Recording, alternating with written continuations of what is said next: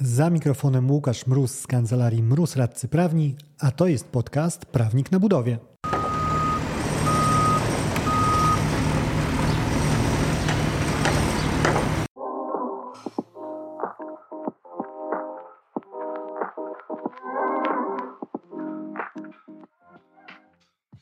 Zapewnienie sobie dachu nad głową, schronienia to jedna z naszych najbardziej pierwotnych potrzeb. Jak ona jest realizowana nad Wisłą? Anno Domini 2022? Na ten temat sporo powiedziała mi pani Katarzyna Przybylska, kierowniczka do spraw rzecznictwa w Fundacji Habitat for Humanity. Fundacji, która związana jest właśnie z najszerzej ujmowanym chyba będzie dobrym podejściem mieszkalnictwem właśnie Zajmuje się rzeczami takimi jak promowanie agencji najmu społecznego, inicjatyw takich jak kooperatywy mieszkaniowe, czy też angażowaniem się w wykorzystanie niewykorzystywanych dotąd przestrzeni na cele mieszkaniowe właśnie. Słuchając tego odcinka, dowiesz się sporo, jak właściwie żyjemy nad Wisłą w dzisiejszych czasach. Za mikrofonem Łukasz Mróz, a to jest podcast Prawnik na budowie.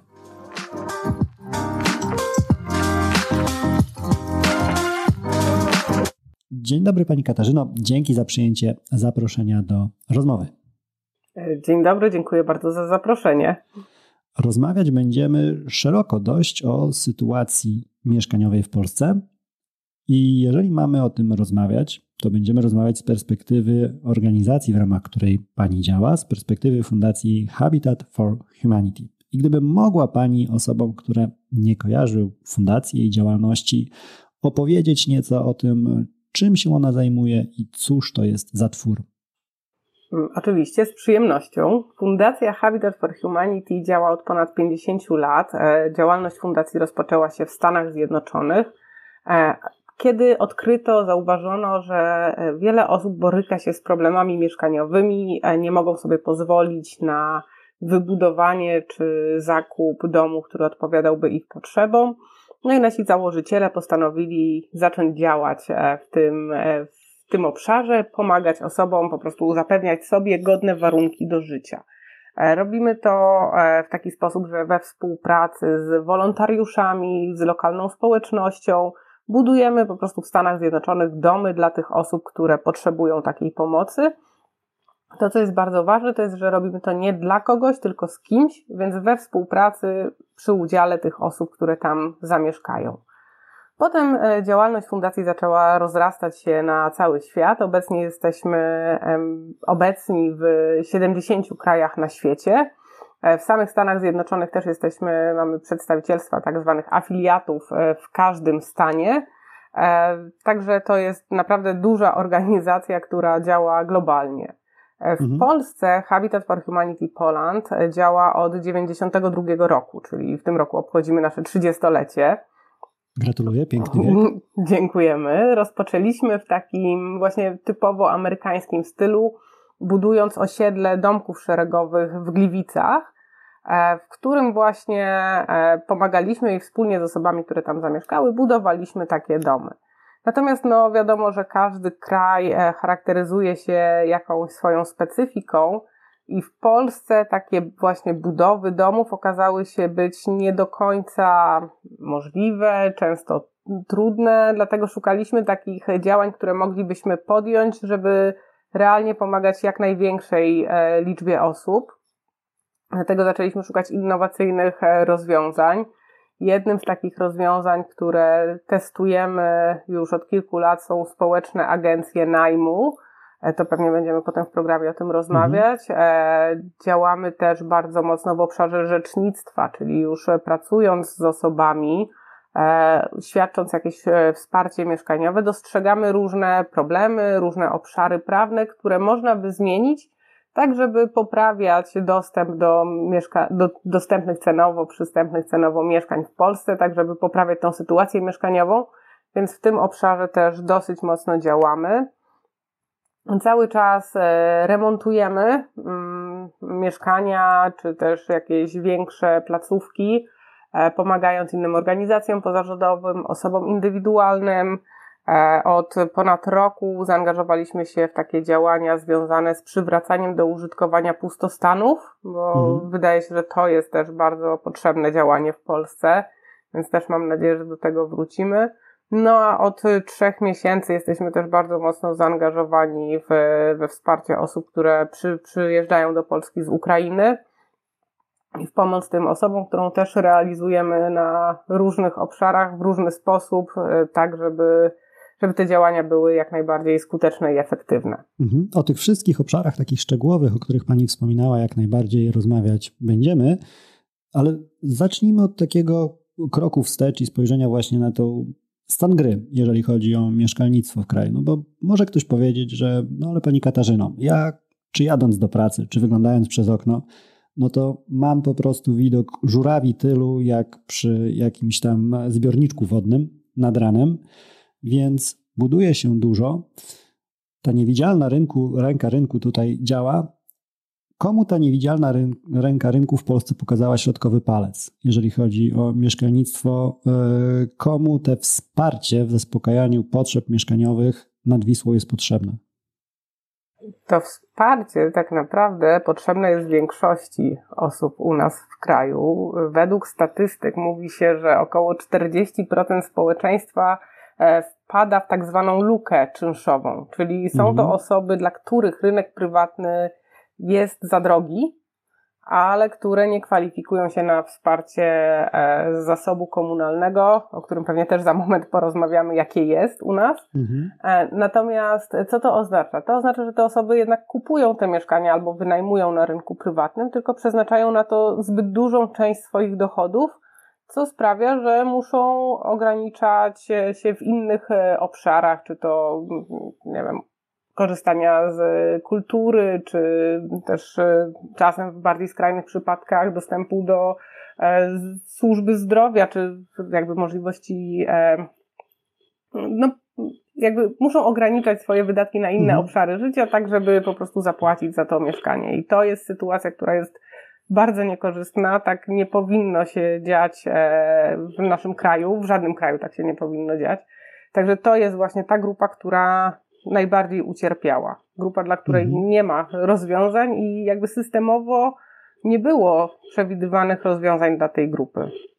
I mówiąc otwartym tekstem, bo kiedy myślimy o braku możliwości, mówiąc ten taki bardzo ładny zwrot zaspokojenia swoich potrzeb mieszkaniowych, ale mówiąc tak bardziej życiowo i wprost zapewnienia sobie dachu nad głową, to wyobrażamy sobie jakąś tam osobę w kryzysie bezdomności, e, która wypadła w ogóle z kolejn e, życia i nie może się w, w rzeczywistości e, odnaleźć, nie może znaleźć sobie miejsca. No, ale te 40% wskazuje, że to jest taki obraz tyle intuicyjny, co mylny, że to nie są tego typu ludzie tak naprawdę. Tak, tak. W ogóle pojęcie bezdomności jest u nas w kraju bardzo wąsko rozumiane, bo tak jak Pan mówi, osoba w kryzysie bezdomności, czyli osoba, która w ogóle nie ma dachu nad głową mhm. i przebywa w przestrzeni publicznej. Natomiast FIANSA, taka europejska organizacja zajmująca się tym tematem, ona wskazuje, że są dwa takie pojęcia: bezdomność i wykluczenie mieszkaniowe. I właśnie mhm. to wykluczenie mieszkaniowe to jest e, bardzo ciekawe pojęcie, bo w ramach tego mieszczą się na przykład osoby, które żyją w warunkach substandardowych, a takich osób w Polsce mamy dużo. To są osoby, które mieszkają w przeludnionych mieszkaniach, a takich osób w Polsce mamy bardzo dużo. Mhm. Czy to są osoby, które mieszkają jakby e, w miejscach, w których nie powinny już mieszkać. No i tutaj już zbliżamy się do tej kategorii osób w najtrudniejszej sytuacji, czyli mieszkają jakby w budynkach, które już nie powinny być użytkowane. E, także jeżeli spojrzymy na tą kwestię z tej strony, to problem jest zupełnie inny. Natomiast te 40% osób e, to są też osoby, które mają dach nad głową, tylko po prostu jest to dla nich e, zbyt drogie rozwiązanie, tak? I przeznaczają na to za dużą część swoich dochodów. Takie mhm. normy przyjmowane na świecie, jeżeli mówimy o dostępności cenowej mieszkań, to są 30 lub 40% dochodów które powinno być przeznaczane na zaspokojenie potrzeb mieszkaniowych, e, w zależności od tego, kto to mówi, czy to Eurostat, czy inne e, podmioty. A jeżeli spojrzymy na średnie czynsze najmu, na przykład w Warszawie, które wynoszą teraz 5 tysięcy złotych. I jeżeli mhm. porównamy to ze średnią pensją u nas w kraju, wiadomo, że średnie są no są, jakie są, są średnimi. Ale jeżeli zestawimy te, te, te dane, no to pokazuje, że tak naprawdę no to nikogo nie stać na, na mieszkania.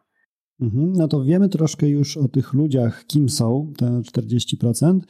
E, a jeżeli chodzi o to, gdzie oni są, e, czy jest tutaj jakaś prawidłowość, jeżeli chodzi o zestawienie obszary wiejskie versus obszary miejskie? Tutaj jest jakaś różnica, którą Pani kojarzy, jakościowa? To, to są jakby zupełnie inne problemy mieszkaniowe, z którymi borykamy się mhm. w miastach, a z którymi borykamy się w, poza miastami. E, wiadomo, że e, zwiększa się jakby napływ osób do miast, miasta się rozrastają, powiększają. E, w związku z tym na przykład najem, który generalnie w Polsce nie jest najpopularniejszym rozwiązaniem, około 15% tylko zasobu mieszkaniowego to jest zasób wynajmowany, reszta to jest własnościowy. Więc ten najem jest problemem dużo większym w miastach, tak? Na wsiach raczej nie spotykamy się z wynajmowaniem e, domów. Mhm. Um, więc e, tutaj jakby ta dostępność cenowa trochę inaczej jest widoczna, bo mamy problem właśnie tego, że czynsz jest drogi, tego, że ostatnio liczba ofert jest bardzo niewielka, czy inne problemy, których doświadczają lokatorzy wynajmujący mieszkania. W ogóle to takie nieugruntowanie rynku najmu w Polsce, z którym się borykamy, czyli że jest to jednak rynek operowany przez prywatnych właścicieli, którzy mają jedno czy dwa mieszkania, które wynajmują, mhm. nie jest zbyt, profesjo- zbyt profesjonalny, e, co przekłada się jakby na i podejście do tego rynku i, i liczne problemy. To są problemy głównie miejskie. Natomiast problemy wiejskie e, to, to są raczej takie osoby mają domy, w których mieszkają, E, często nie borykają się z przeludnieniem, które jest raczej właśnie domeną rynku najmu, e, ale to, z czym się borykają, to jest powiedzmy ubóstwo energetyczne, tak? Czyli, że mhm. domy, które zostały wybudowane już dłuższy czas temu, nie są modernizowane. E, no i przez to na przykład koszty ogrzania tych domów stają się coraz droższe i osób po prostu na to nie stać. Więc to jest typowo mhm. problem bardziej charakterystyczny dla obszarów wiejskich. Mhm. W najem wejdziemy pewnie dość głęboko, ale zanim do niego, o zasobności zasobu byśmy porozmawiali, bo mówiła Pani o tym, że cóż, idea jest taka, że jeżeli ktoś nie ma środków na to, żeby samodzielnie zaspokajać swoje potrzeby mieszkaniowe, no to jedną z wielu ról państwa jest pomoc mu, w, czy może szerzej, nawet sfery publicznej, powiedzmy, władzy publicznej, jest wspomożenie takiej osoby.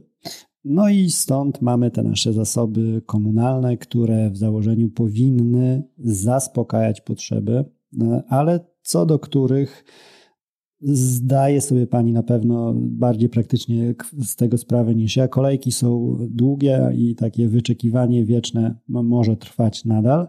E, na ile mamy w ogóle zasoby właśnie w owym zasobie, żeby, żeby on stanowił skuteczne zwalczanie tego problemu, problemów mieszkaniowych w kraju.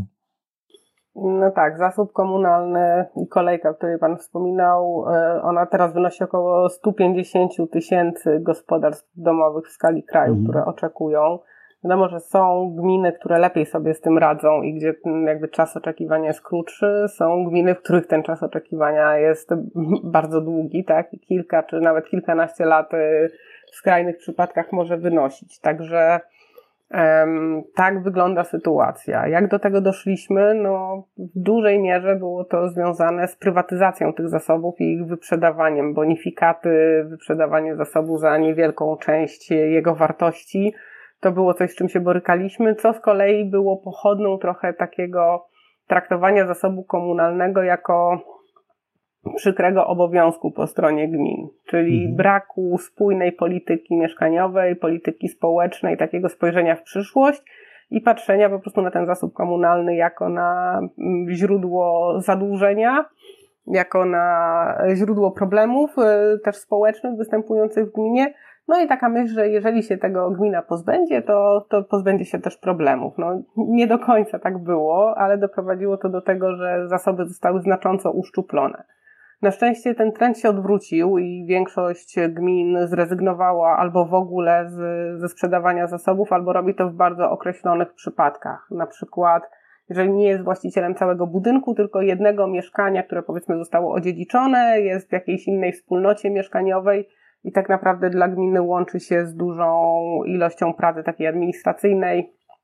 E, to sprzedanie takiego mieszkania oczywiście bez bonifikaty i w zamian wykorzystanie tych funduszy na wzbogacenie zasobu komunalnego to jest e, słuszne, natomiast co do zasady zdecydowanie zasoby nie powinny być wyprzedawane, tylko powinny być powiększane, tak żeby realnie mogły służyć temu, e, temu wsparciu, to jak to mówi chyba ustawa mm, członków wspólnoty samorządowej, których mhm. gmina ma wspierać.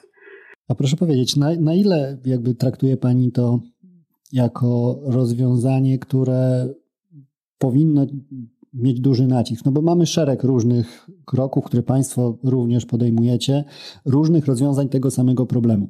Na ile uważa Pani, że powinniśmy rzeczywiście akcentować mocno to, że ten zasób powinien się powiększać, a na ile jest to rzecz, którą można robić, ale to nie jest najważniejszy element, w, no nie jest to najważniejszy puzzle w tej całej układance?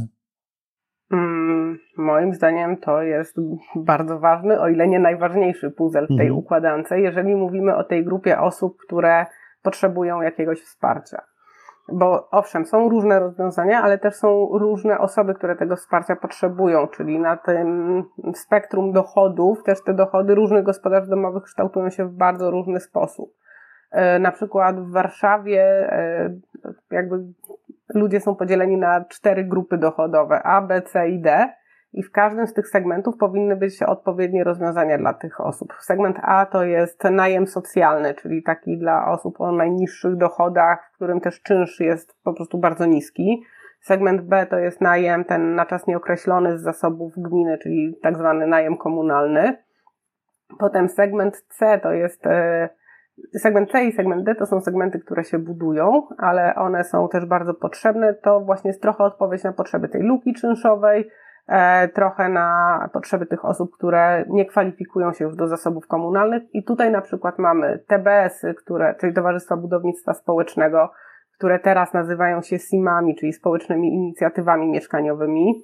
Mamy na przykład, tu będą się mieściły społeczne agencje najmu, tu mogą się mieścić inne rozwiązania, na przykład z zakresu najmu instytucjonalnego, gdyby on był publicznie subsydiowany w jakimś stopniu. Więc w każdym z tych segmentów potrzebujemy rozwiązań i wiadomo, że zasób komunalny nie odpowie na potrzeby wszystkich osób. Gdybyśmy policzyli osoby, które są uprawnione do skorzystania z zasobu komunalnego i dodali do tego te 40% osób z luki czynszowej, no to Polska jako kraj i polskie gminy nie są w stanie tego udźwignąć. Natomiast jeżeli wyłączymy z tego tą węższą grupę osób, które potrzebują tak mocnego wsparcia, to wtedy takiego zasobu jak najbardziej potrzebujemy. No ta kolejka oczekujących pokazuje, że ten zasób jest potrzebny i powinniśmy go rozbudowywać i to, co bardzo cieszy, to są zmiany, które weszły w ubiegłym roku w życie, zmiany prawne, które uprawniają e, gminy do korzystania z dofinansowania do 80% z Banku Gospodarstwa Krajowego na inwestycje związane z tworzeniem zasobu komunalnego. To jest naprawdę duża pomoc dla gmin i, i jakby liczba zgłoszonych wniosków wskazuje, że gminy czekały na takie wsparcie i go bardzo mhm. potrzebowały. Ale oprócz tego no, musimy rozwijać też te inne rozwiązania, tak żeby dla każdej osoby było jakieś odpowiednie rozwiązanie mieszkaniowe. Mhm, jasne. To teraz porozmawiajmy o tych osobach, które zainteresowane mogą być najmem. I może znowu zacznijmy od takiego szerokiego pytania. Najem versus własność. E, organizacje takie jak Pani z Państwa perspektywy, czy powinniśmy fetyszyzować własność, że powinniśmy zmierzać do tego, że to jest ten nadrzędny sposób zaspokajania swoich potrzeb mieszkaniowych, czy w większej skali jakby rozwiązywania wszelkich naszych bolączek i problemów powinniśmy się otworzyć na najem. Ja mogę przy, podać przykład z własnego podwórka, kiedy e, z żoną się zastanawialiśmy właśnie, zbieraliśmy do tego, żeby mieć swoje pierwsze M. E, ja nie miałem dużej bolączki, dużego problemu, takiego czysto mentalnego jakby, że wydajemy pieniądze na czynsz najmu. Moja żona już z kolei ma tak mocno zakorzenioną potrzebę tą własnościową i dla niej te E, kolejne e, raty, kolejne wpłaty czynszu najmu, no to były pieniądze de facto wyrzucane w błoto. Tak na nie patrzyła, no bo to mogło być coś, co już powoli spłacałoby coś naszego. Jeżeli chodzi o samo ten właśnie takie wysoki poziom problemu, powiedzmy. Czy tutaj wyższość własności nad najmem jest czymś, co powinno dominować, czy większe otwarcie na najem e, to jest coś, co jak najbardziej powinniśmy zaakceptować? Wracając do początku Pana pytania, wydaje mi się, że nie da się już bardziej fetyszyzować własności niż została sfetyszyzowana przez ostatnie mhm. lata. E, ale to, co jest nieco jakby pocieszające, czy nadające pewien kontekst, to, że nie jesteśmy jedyni że jakby inne kraje u nas w regionie też mają i taką strukturę jakby rozkładu, czy własność, czy najem w całym zasobie mieszkaniowym i podobne przywiązanie do tej własności jako nadrzędnej formy zaspokajania potrzeb mieszkaniowych. Mhm. Wydaje się, że to jest jakaś spuścizna po okresie komunizmu, która nam pozostała. E, I, i, I tak, no więc ta własność jest e, bardzo ważna dla Polaków. Nawet ciekawym jest, e, w 2020 roku przeprowadziliśmy badanie opinii publicznej i tam właśnie jednym z pytań, które zadaliśmy było, co skłoniło lub mogłoby skłonić pana, panią do podjęcia decyzji, aby wynajmować mieszkanie zamiast je kupować. Mhm. No i najczęściej wybieraną odpowiedzią, 36% osób powiedziała, cena najmu znacząco niższa niż rata kredytu. O. Ja bym zagłosował na elastyczność, bo zawsze to był te, ten mój argument, że ok, to w każdej chwili możemy, jeżeli los rzuci nam jakieś tam zmiany, powiedzmy, to możemy na nie szybko reagować.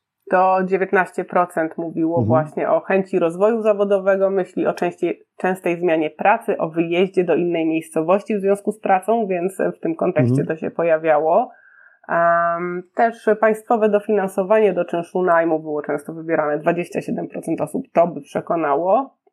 Natomiast 22% osób powiedziało, nie ma czynników, które skłonią mnie do wynajmowania, wolę kupić mieszkanie. Mhm. Także Co to by się nie działo, małe, ciasne, ale własne. Dokładnie tak. No właśnie, to budowanie kapitału, o którym Pan wspomniał, że płacę, ale potem coś mam.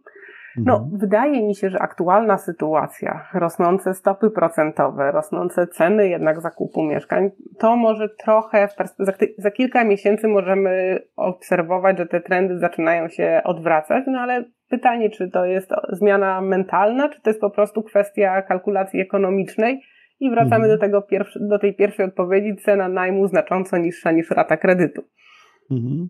I teraz te ceny, znowu ja sami wynajmujemy swoje mieszkanie, już zdążyliśmy się przeprowadzić, ale nie powiedziałbym, że mam jakąś tam wielką orientację, tylko tak intuicyjnie, czy może z rozmów gdzieś tam słyszę, że nie ma wcale aż tak dużej różnicy Anno Domini 2022, na, kiedy rozmawiamy w maju, między tymi dwiema wartościami, które są do spłaty.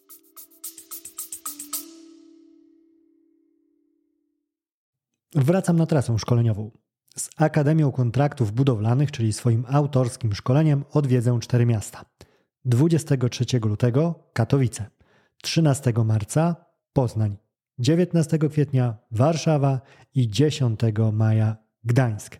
Wszystkie detale i szczegóły o rejestracji znajdziesz na stronie prawniknabudowie.com ukośnik Akademia.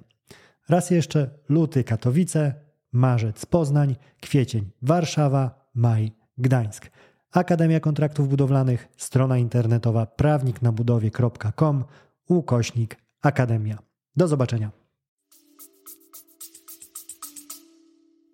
Tak, nie, nie ma wielkiej różnicy, a wręcz przeciwnie, niedługo, czy właściwie już to się chyba dzieje, nawet czytałam artykuł na ten temat, że mm, ceny jakby raty kredytu stają się droższe niż e, najem mieszkania i że osoby na przykład, które kupiły mieszkanie z taką myślą, że to będzie mieszkanie inwestycyjne, które będą wynajmować mhm. i z czynszu najmu spłacać ratę kredytu, nagle znalazły się w trudnej sytuacji, kiedy jeszcze muszą dokładać, e, żeby ten kredyt pokryć. Także mhm. chyba rzeczywiście zbliżamy się, przynajmniej teraz, no ale teraz nasz rynek e, jakby poddany jest presji z wielu stron i bardzo mocno się zmienia ale rzeczywiście chwilowo jest taka sytuacja, że te czynsze, pomimo tego, że są bardzo wysokie i wzrosły znacząco w porównaniu z ubiegłym rokiem, no mogą być tańsze niż raty kredytu. Także to, to może być właśnie krok e, w stronę zmiany tego, tego trendu. I trochę wyprowadziła mnie Pani właśnie, tak piłkę mi Pani wypuściła na kolejny wątek, który chciałem poruszyć, jeżeli chodzi o najem. Wspominała już Pani o tym, że no, rynek ten najmu mamy taki troszkę ad hoc tworzony, że na biegu mamy chociażby to zjawisko, wydaje mi się, coraz większą popularność zyskujące w ostatnich latach, czyli myśleniu o tych inwestycjach mieszkaniowych jako inwestycjach w nieruchomość pod najem. Czyli nie, żadna lokata nie zapewni nam tyle, ile czynsz najmu może nam zapewnić. No i mamy te budujące się zjawisko, gdzie okazuje się, że w kolejnym budowanym jakimś wysokim bloku, no to okej, okay, wprowadzasz się, ale okazuje się, że sąsiadów masz rotacyjnych, bo z 10 mieszkań na twoim piętrze, no to trzy powiedzmy są jakby stale zamieszkiwane, a reszta to jest e, jakiś tam booking, stały obrót, czy, e, czy jakiś tam bardziej powiedzmy dłuższy najem. I czy to jest e, standard, który powinniśmy zaakceptować, czy to jest jednak sfera, na którą rękę władza publiczna bardziej powinna położyć, bo głosy nawet w ubiegłym tygodniu, czy dwa tygodnie temu, gdzieś tam słyszałem, że w jednej z konferencji przedstawiciel kręgów rządowych któryś wskazywał, że no nie jest to temat y, nie skłaniający do refleksji jakby władzy, że mamy to zjawisko kupowania po kilka mieszkań e, w celach takich czysto zarobkowych. Znaczy, tak długo jak te mieszkania są wynajmowane i rzeczywiście służą zaspokajaniu właśnie tych potrzeb mieszkaniowych, e, to moim zdaniem to jeszcze nie jest największy problem, bo największy problem, który ja widzę, to jest kupowanie mieszkań, które stoją puste. I mhm. tak jak nam pokazały te sygnalistyczne wyniki spisu powszechnego, 12,1% mieszkań w Polsce jest niezamieszkałych to proszę sobie z 15 milionów mieszkań, które mamy, mhm. 12% jest niezamieszkałych. To jest w ogóle niesamowite, bo z drugiej strony właśnie borykamy się z tym, że mówimy deficyt mieszkań na poziomie 2 milionów, nie ma gdzie zamieszkać. Teraz jeszcze e, ponad 3 miliony osób, które przyjechały do Polski i też wszyscy się zastanawiają, gdzie te osoby mogą zamieszkać. A my mamy ten zasób i on jest, tylko stoi pusty. Mhm, właśnie, bo teraz tak informacje to jedne, a wyciąganie z nich, e, czytanie z nich rzeczywistości to inna kwestia. Jak pani interpretuje te dane? Bo ja przychodzą mi do głowy dwa podstawowe rozwiązania. Albo po pierwsze kupiłem i po prostu mam szereg innych obowiązków teraz i w wolnym czasie to sobie zajmę się tym, żeby to wykończyć, urządzić, wypchnąć na rynek mieszkaniowy, bo to nie jest teraz moim priorytetem. A druga opcja, że stawka, którą zaproponowałem, jest tą, którą jestem w stanie przyjąć i będę po prostu czekał do momentu, kiedy znajdzie się najemca, który będzie chciał ją zapłacić, no bo nie zależy mi na tym, żeby koniecznie to wypchnąć, bo stać mnie na to, żeby postało puste. Myślę, że i jeden, i drugi przypadek, o którym Pan wspomniał, są i możemy zaobserwować je wśród tych 12%. Jeszcze dodałabym do tego to są mieszkania, które ktoś kupił, one stoją po prostu w stanie deweloperskim, są nawet niewykończone z założeniem, że zostaną sprzedane za kilka lat ze znaczącym mhm. zyskiem. Um, ale jest też, i myślę, że to, to jest spora część tych mieszkań. E, jeszcze są e, niezamieszkałe mieszkania, które są po prostu w takim stanie, że nie mogą być zamieszkiwane, czyli te klasyczne pustostany, które tak jak mówimy pustostan, to sobie wyobrażamy właśnie to jest zdegradowane mieszkania, mhm. które wymagają dużego remontu, one też się w tych 12% mieszczą. Także to są różne, różne mieszkania. No i jak można by je wykorzystać? No, zaczynając od tych, które właśnie ktoś kupił po to, żeby stały puste, tutaj wydaje się, że moim zdaniem jakby sytuacja, którą, z którą się borykamy na rynku mieszkaniowym uzasadniałaby próbę zachęcenia do wykorzystywania ich jednak na potrzeby no, zamieszkiwania. Czyli można to zrobić albo na, na dwa sposoby, na, na, dwa sposoby. Albo sposób taki łagodny, czyli wprowadzić ulgi podatkowe, czy jakieś zachęty podatkowe, żeby wykorzystywać te mieszkania, albo sposób e, dużo bardziej zdecydowany, czyli na przykład opodatkować drugą, trzecią i kolejne nieruchomości. Czyli ta klasyczne rozważania kij czy marchewka i w Dokładnie. tej konferencji, o której wspominałem właśnie kojarzę, że padła zapowiedź rozważań na temat kija, czyli tego, że 3, 4, 5 to już będzie coś, za co trzeba będzie zapłacić i kalkulacja ekonomiczna się rozjedzie co do mm -hmm. tego mhm. obecnego modelu używania. No, no w Wielkiej Brytanii na przykład takie, że jeżeli ktoś ma więcej nieruchomości i zwłaszcza jeżeli one są w złym stanie technicznym, to wtedy musi płacić znacząco wyższy podatek Także to by z kolei e, zachęcało czy mobilizowało do remontowania tych pustostanów i, i wykorzystywania ich. Jeszcze mhm. na moment wracając do tych pustych mieszkań, jeszcze jedna grupa mi się przypomniała. Też mieszkania, które zostały w Polsce kupione, ale ich właściciele wyemigrowali z kraju i mieszkają na przykład w innych krajach unijnych czy za granicą, mhm. ale no trzymają sobie to mieszkanie w Polsce, czasem jak przyjeżdżają do kraju, to, to mają się gdzie zatrzymać. To akurat jest temat bardzo blisko mojej lokalizacji geograficznej, bo jestem z, z Białego Stoku, spod Białego Stoku nieco.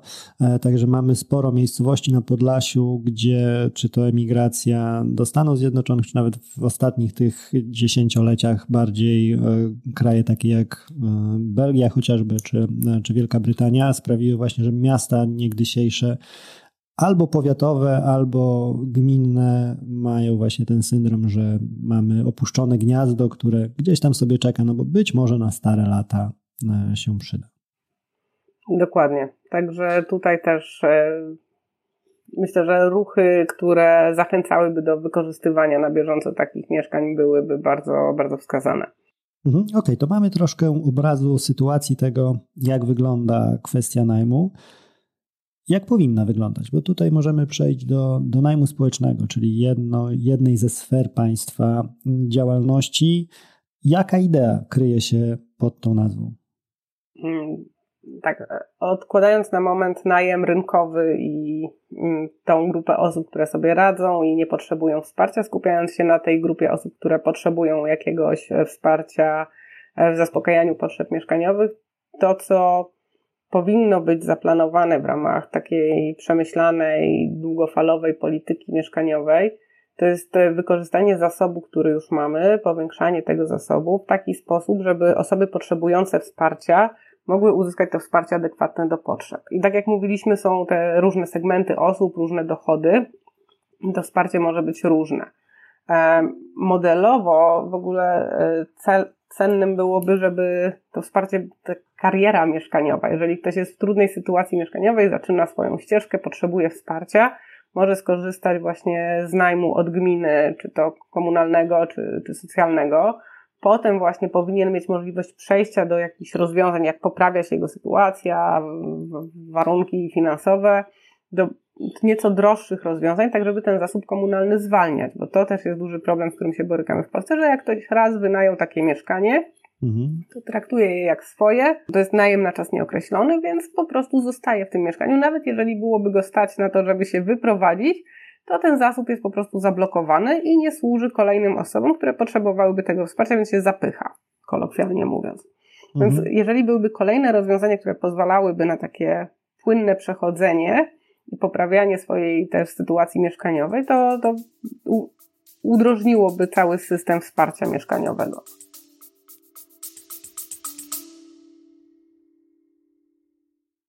Jeżeli podoba Ci się odcinek, którego słuchasz, mam ogromną prośbę. Wspomnij komuś z branży budowlanej o tym podcaście. Razem dotrzemy do większej liczby osób z branży. Z góry dzięki.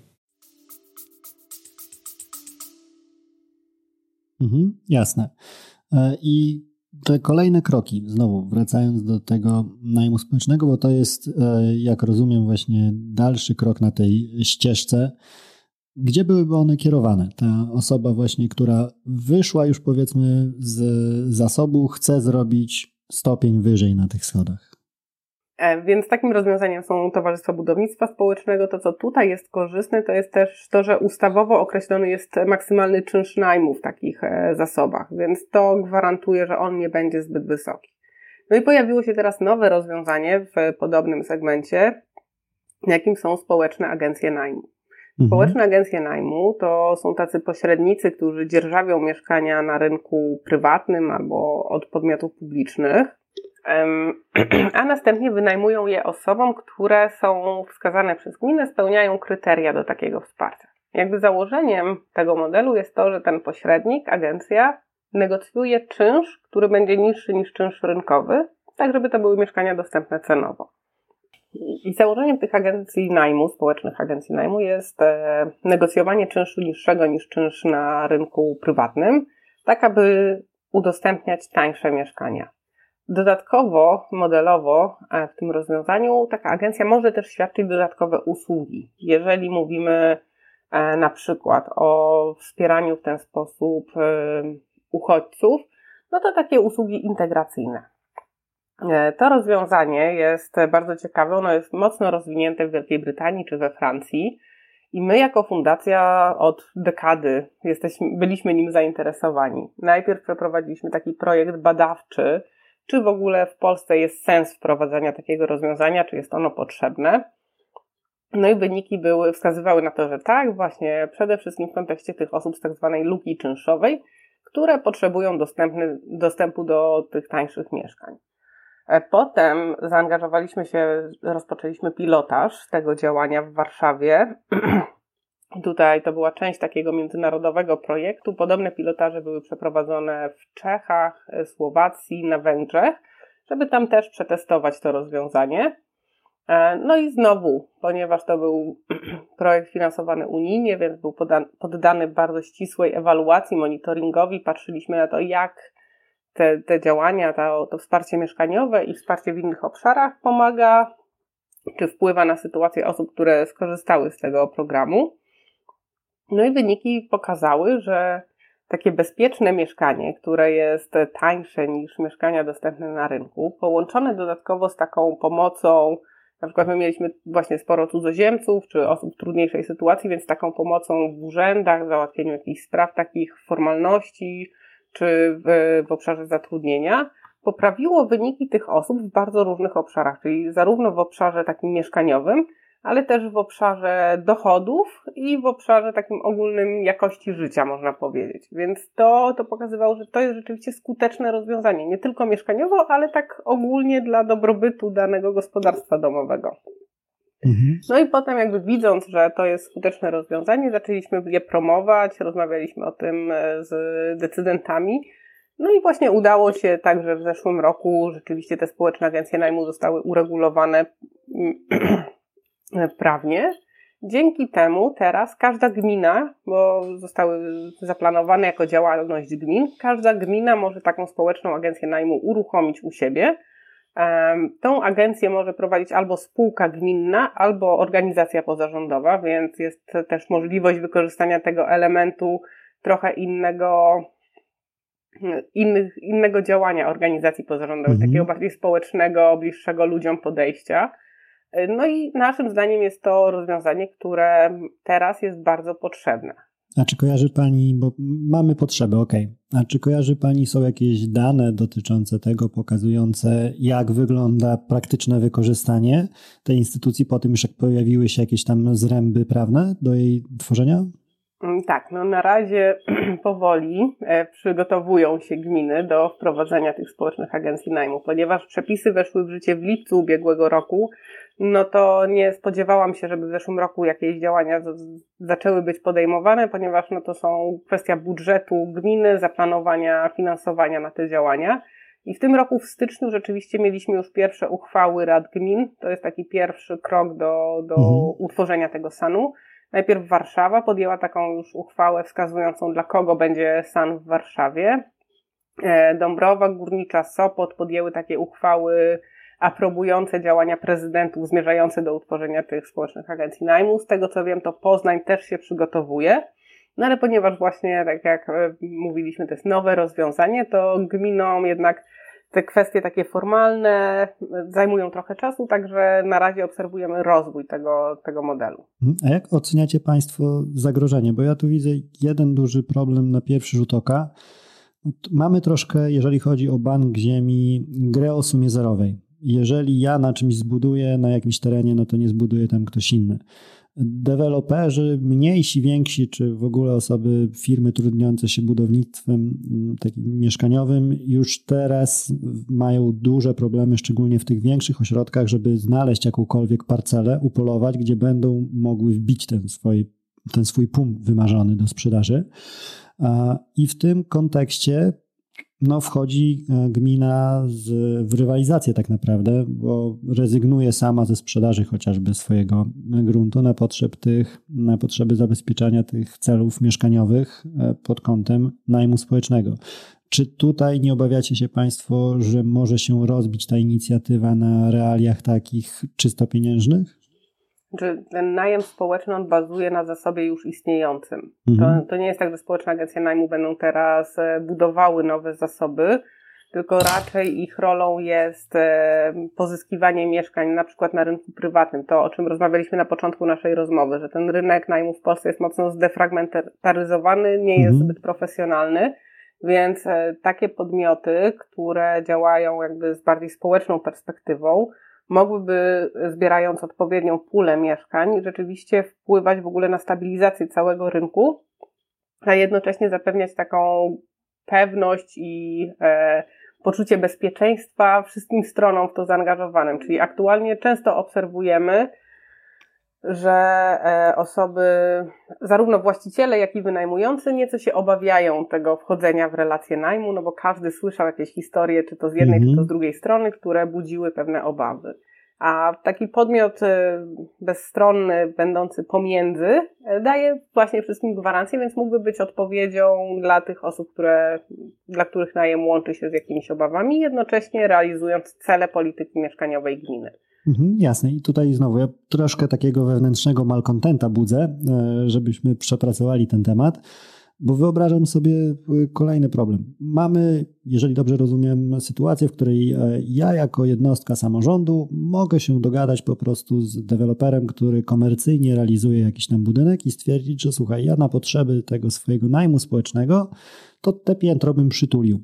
Obie strony są e, szczęśliwe, właśnie, tylko pytanie, czy są szczęśliwe, bo ten naj, wszystko, co ma w nazwie społeczne, komunalne i tak dalej, to nie odnoszę wrażenia, że było sexy bardzo e, w, w naszej tożsamości, w naszej świadomości.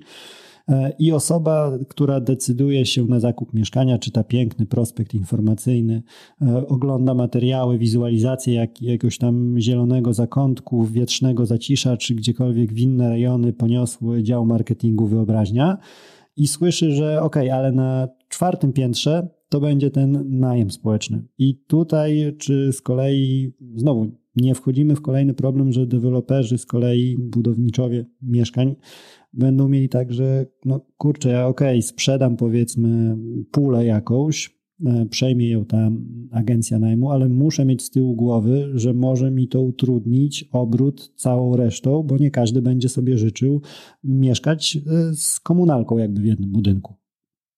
Mhm. Tak, jakby po pierwsze wydaje mi się, że to nie będzie najczęstszy model działania społecznych mhm. agencji najmu i gmin, żeby miały plan zakupu od deweloperów jakby określonych e, części budynków. Chociaż na pewno byłoby to celne, cenne dla gmin, żeby w ten sposób powiększały też swoje zasoby. Natomiast raczej nie, nie wydaje mi się, żeby to było częste. Ale gdyby już się zdarzyła taka sytuacja, no to z perspektywy dewelopera tak naprawdę to jest po prostu najem, w którym po prostu zwykli obywatele wynajmują mieszkania. Moim zdaniem nie ma różnicy, czy to jest najem przez społeczną agencję najmu, czy to jest najem przez e, fundusz, czy tam prywatną firmę obsługującą najem taki instytucjonalny. To, to jest mieszkanie, które jest wynajmowane. W wynajmowanym mieszkaniu, wiadomo, zawsze mogą się zdarzyć jacyś trudni sąsiedzi, ale tak mhm. tak samo w mieszkaniu własnościowym mogą się zdarzyć trudni sąsiedzi, więc to jest e, jakby część e, zamieszkiwania w budynkach wielorodzinnych, Jasne. z którą każdy z nas się boryka. Loteria Natomiast sąsiedzka. To, dokładnie. Natomiast to jest też trochę część większego jeszcze problemu, o którym e, można powiedzieć, czyli tak zwanego zjawiska not in my backyard. Czyli, że fajnie, że są jakieś różne rozwiązania, rozwiązania społeczne, tylko nie u mnie. Może tam trzy ulice dalej, może mhm. w dzielnicy obok, nie u mnie. I to jest e, coś, co jest wspólne chyba wszystkim w każdej szerokości geograficznej. To zjawisko jest obserwowane. Mhm. Ja nie przypadkiem idę w tym kierunku, bo czytałem, nie pamiętam gdzie to czytałem, ale rzecz, która wydała mi się mocno bulwersująca. W Vancouver rzecz się działa. Niby Kanadyjczycy, super przyjaźni, łosie przytulają na co dzień e, i tam przyjęło miasto taki mechanizm, że w przypadku przeznaczenia w danej takiej budownictwie mieszkalnym, komercyjnym pakietu e, mieszkań właśnie na cele wynajmu z, po takich cenach mm, powiedzmy nie czysto e, komercyjnych, ale żeby był tam większa dostępność tych mieszkań, były preferencje podatkowe dla deweloperów preferencje na tyle korzystne, że ci rzeczeni deweloperzy zdecydowali się skorzystać. W praktyce doprowadziło to do tego, że robili ten budynek e, w sposób organizacyjny, tak, że było odrębne wejście dla tych biedniejszych, mówiąc na brzydko, bo tak sami ci ludzie się nazywali, sami siebie określali w tym reportażu, który czytałem. No i były sytuacje, no dla mnie to już jest patologia i no ktoś ma naprawdę czarny charakter w ogóle, żeby takie pomysły wynajmować, bo chociażby miała plac zabaw, e, jakiś tam fajny, nieruchomość, ale plac zabaw był oddzielony płotem między częścią tą e, majątkową i częścią niemajątkową. I dzieciaki, które mieszkały przez siebie, na obok siebie, jakby w szkole były w ławkach koło siebie, mogły popatrzeć na siebie przez płot, bo ty, Jasiu, z rodziny mniej zamożnej, nie pobawisz się z Kasią z rodziny zamożnej bardziej. E, także stąd chodziło mi po głowie, że dobre intencje często, jak się rozbiją na e, taki szwarc charakter, to naprawdę mogą pójść w, w niefajnym e, kierunku. Ale przejdźmy do czegoś bardziej pozytywnego. Empty spaces, o których już pani wspominała. Po co remontować pustostany? Z wielu różnych powodów. Po pierwsze, bo jest to często szybsze niż budowanie nowego zasobu. Po drugie, dlatego, że urbanistycznie jest to lepsze, żeby wykorzystać zasób, który już mamy, niż żeby tworzyć nowe zasoby coraz szerzej i szerzej, powodując rozlewanie się miast. E, w kontekście tego, o czym Pan wspomniał, ponieważ bank ziemi jest jednak ograniczony, to też wykorzystywanie zasobów, które już mamy, jest często bardziej efektywnym rozwiązaniem. No i oczywiście to nie jest tak, że każdy pustostan w każdych warunkach lepiej wyremontować. Często w, okres, w części przypadków e, prawdopodobnie lepiej będzie wyburzyć dany budynek i w jego miejsce postawić nowy, większy, dostosowany do standardów. Natomiast wszędzie tam, gdzie jest to opłacalne, to jest to lepsze rozwiązanie. Jest to też bardziej ekologiczne, bo wiemy, że jakby rynek budowlany przyczynia się do e, zanieczyszczenia środowiska w dużej mierze, więc e, odpady, gruz z takiego zburzenia i budowania nowego zasobu zawsze jakby pogarszają też naszą ogólną sytuację. Także z wielu różnych powodów, e, wszędzie tam, gdzie to możliwe, warto wykorzystywać pustostany. To mhm. najłatwiej jest w ogóle wykorzystywać pustostany mieszkaniowe, które są po prostu mieszkaniem, które jest puste i stoi puste od lat, więc się zdegradowało, ale wyremontowanie go i przywrócenie do użytkowania to jest dużo szybsze rozwiązanie niż e, myślenie o tym, żeby wybudować cały nowy budynek. Mhm. A tak czysto praktycznie, y, dużo takich inicjatyw w praktyce Państwo realizowaliście? My zaczęliśmy, my w ogóle to, co robimy, staramy się robić projekty takie pilotażowe, demonstracyjne, a potem skalować nasze działania tak, żeby inne podmioty też podejmowały te, tak, takie działania. My na razie jesteśmy w takim projekcie, w ramach którego w zeszłym roku wyremontowaliśmy sześć pustostanów w Warszawie, a teraz będziemy kolejne remontować na Śląsku. Natomiast wcześniej w ogóle to, co nam dało pomysł na cały ten projekt, na to badanie, które zrobił Instytut Rozwoju Miast i Regionów, w którym próbowano, próbowaliśmy policzyć, ile jest pustostanów w Polsce, do kogo należą, e, jak często rzeczywiście będzie uzasadnione przekształcanie ich na cele mieszkaniowe, Asumptem do tego wszystkiego był taki projekt, który zrobiliśmy kilka lat temu, kupując nieużytkowy strych e, w jednej z warszawskich kamienic mhm. i przekształcając go na siedem niezależnych kawalerek, e, które służą usamodzielnianiu się młodzieży opuszczającej młodzieżowy ośrodek wychowawczy. Mhm. Takie mieszkania treningowe, punkt pośredni pomiędzy wyjściem z placówki, a usamodzielnieniem się i przejściem w dorosłe życie.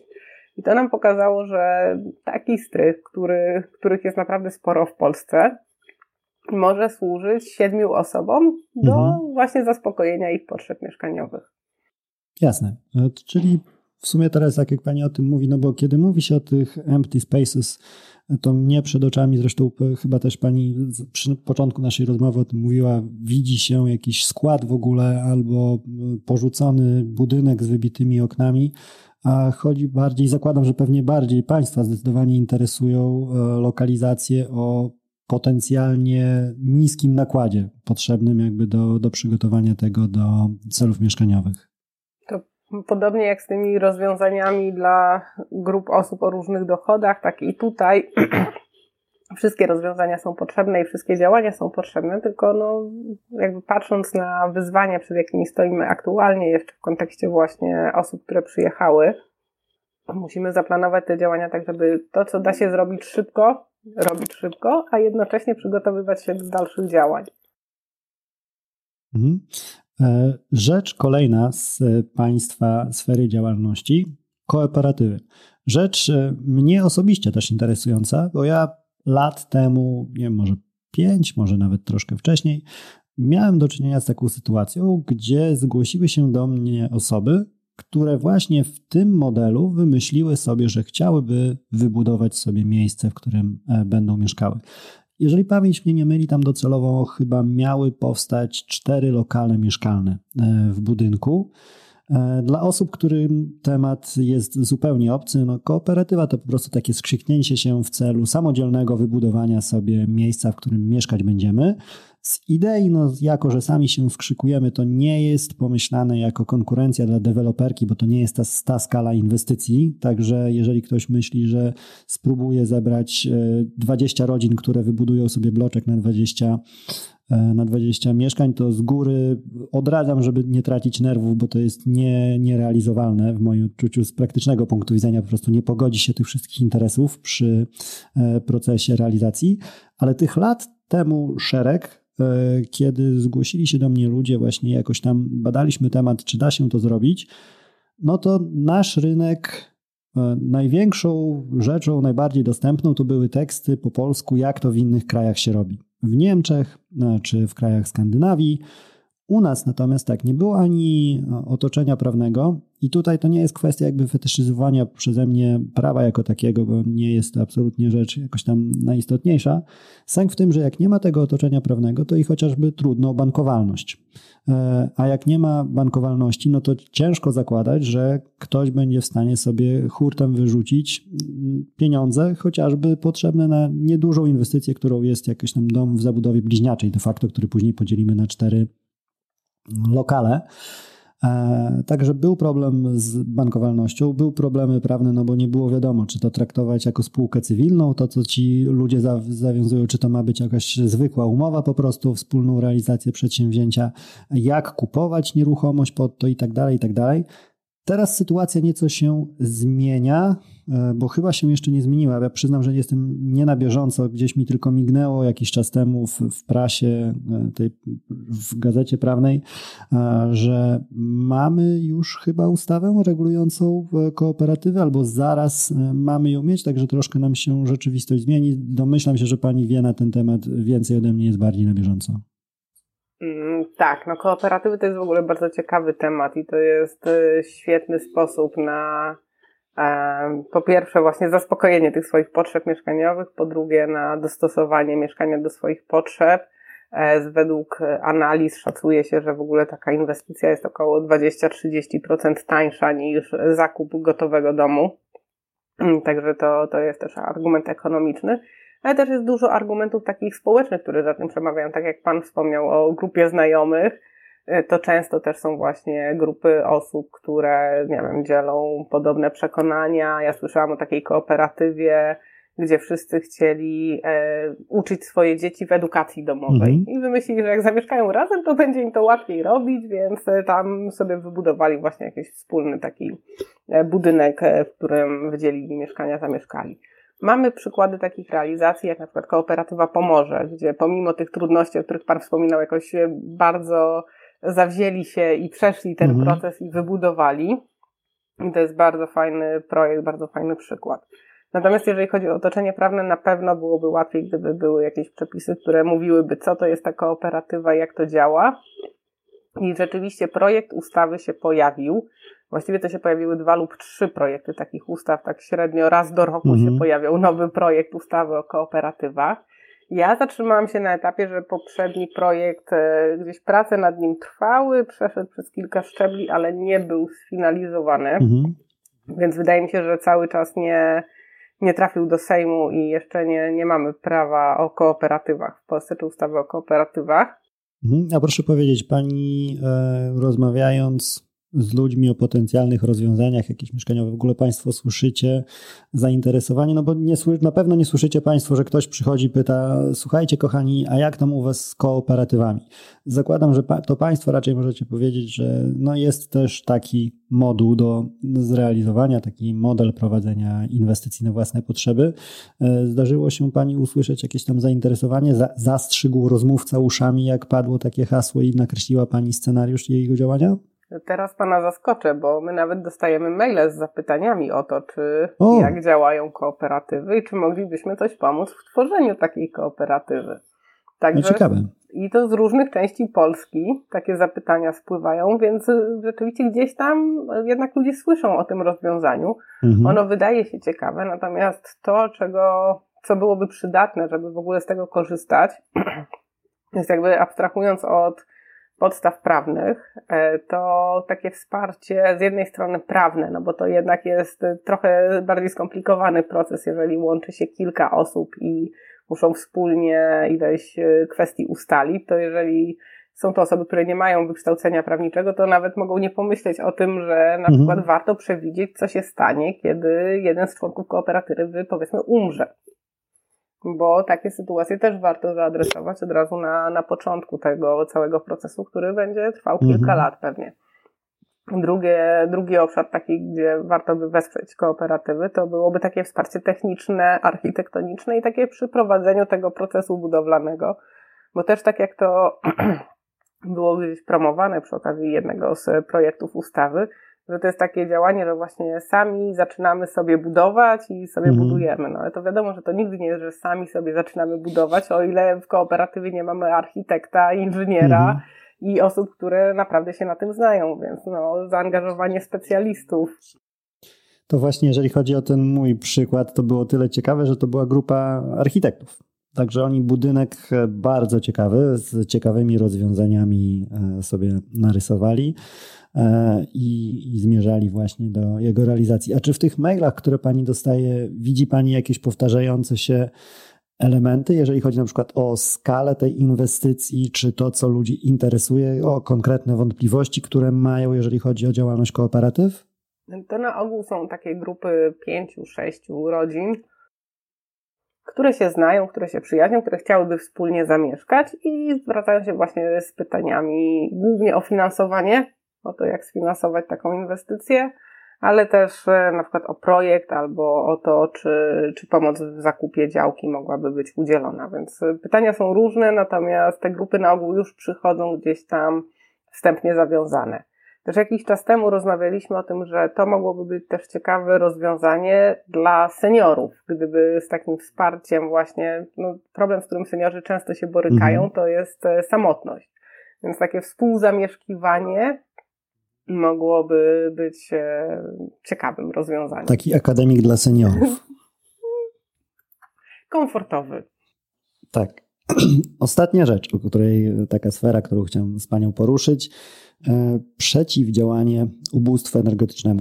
Temat, który w ostatnich tygodniach, miesiącach zrobił się bardzo na czasie razem z bezpieczeństwem energetycznym jako takim. E, czyli z jakichś tam wspominek, powiedzmy, co do tego, że okaże się, że koszty energety, energetyki będą tak wysokie, że e, uniemożliwią wszystkim pokrycie e, tych e, kosztów do, do poniesienia. To nie jest już jakaś tam dystopia z Mad Maxa, ale coś, o czym realnie musimy pomyśleć. I z tym wiąże się właśnie z samym bezpieczeństwem, wiąże się też ubóstwo energetyczne jak właściwie stoimy na chwilę obecną, jeżeli chodzi o, o to, na ile to jest realne zagrożenie, na ile to jest jeszcze pieśń przyszłości? No, zagrożenie ubóstwa energetycznego, zwłaszcza w naszej szerokości geograficznej, zawsze nam towarzyszyło. I e, to, to jest problem, z którym jako kraj borykaliśmy się już od dłuższego czasu, więc on teraz, e, to nie jest nowy problem, który nam się pojawił, tylko to jest problem, który się znacząco pogłębił. Bardzo podobnie jak z mieszkalnictwem. Też problemy mieliśmy już od dłuższego czasu, natomiast w chwili obecnej one się bardzo szybko i bardzo znacząco pogłębiły. Jasne. I cóż robić, żeby być bezpiecznym, żeby mitygować to ryzyko w szerokiej skali takiego ubóstwa energetycznego? To jest szalenie trudne pytanie, bo to jest kwestia bardzo skomplikowana i system naczyń połączonych. Natomiast musimy pamiętać o tym, że jako kraj członkowski Unii Europejskiej już od jakiegoś e, czasu powinniśmy podejmować działania zmierzające na przykład do ograniczania emisji. W związku z tym Unia przewidziała finansowanie na tego typu działania, więc to są elementy, które można by wykorzystać, na przykład, żeby prowadzić termomodernizację budynków, które przyczyniałyby się do ograniczenia jednak kosztów ogrzewania. Jeżeli budynek jest dobrze ocieplony, a okna są szczelne, to jest to bardzo korzystne, jeżeli chodzi o ten bilans energetyczny i ilość energii, którą musimy zużywać. Natomiast jeżeli mówimy o budynkach wielorodzinnych, to tutaj pojawia nam się nowy problem, ponieważ często w tych budynkach wielorodzinnych jednak no, każdy jest właścicielem swojego mieszkania, więc żeby wyremontować cały budynek, to albo wszyscy muszą się na to zgodzić i wspólnie podjąć jakieś działania, a wiadomo, że nie zawsze i nie wszyscy się na to zgodzą. Bez sensu jest ocieplać tylko swój fragment ściany, jeżeli inni tego nie zrobią. Więc to są naprawdę skomplikowane procesy, w których e, też bardzo często potrzebne byłoby jakieś zewnętrzne wsparcie, takie konsultingowe dla, dla tej grupy właścicieli, tak żeby ich wesprzeć w tym procesie.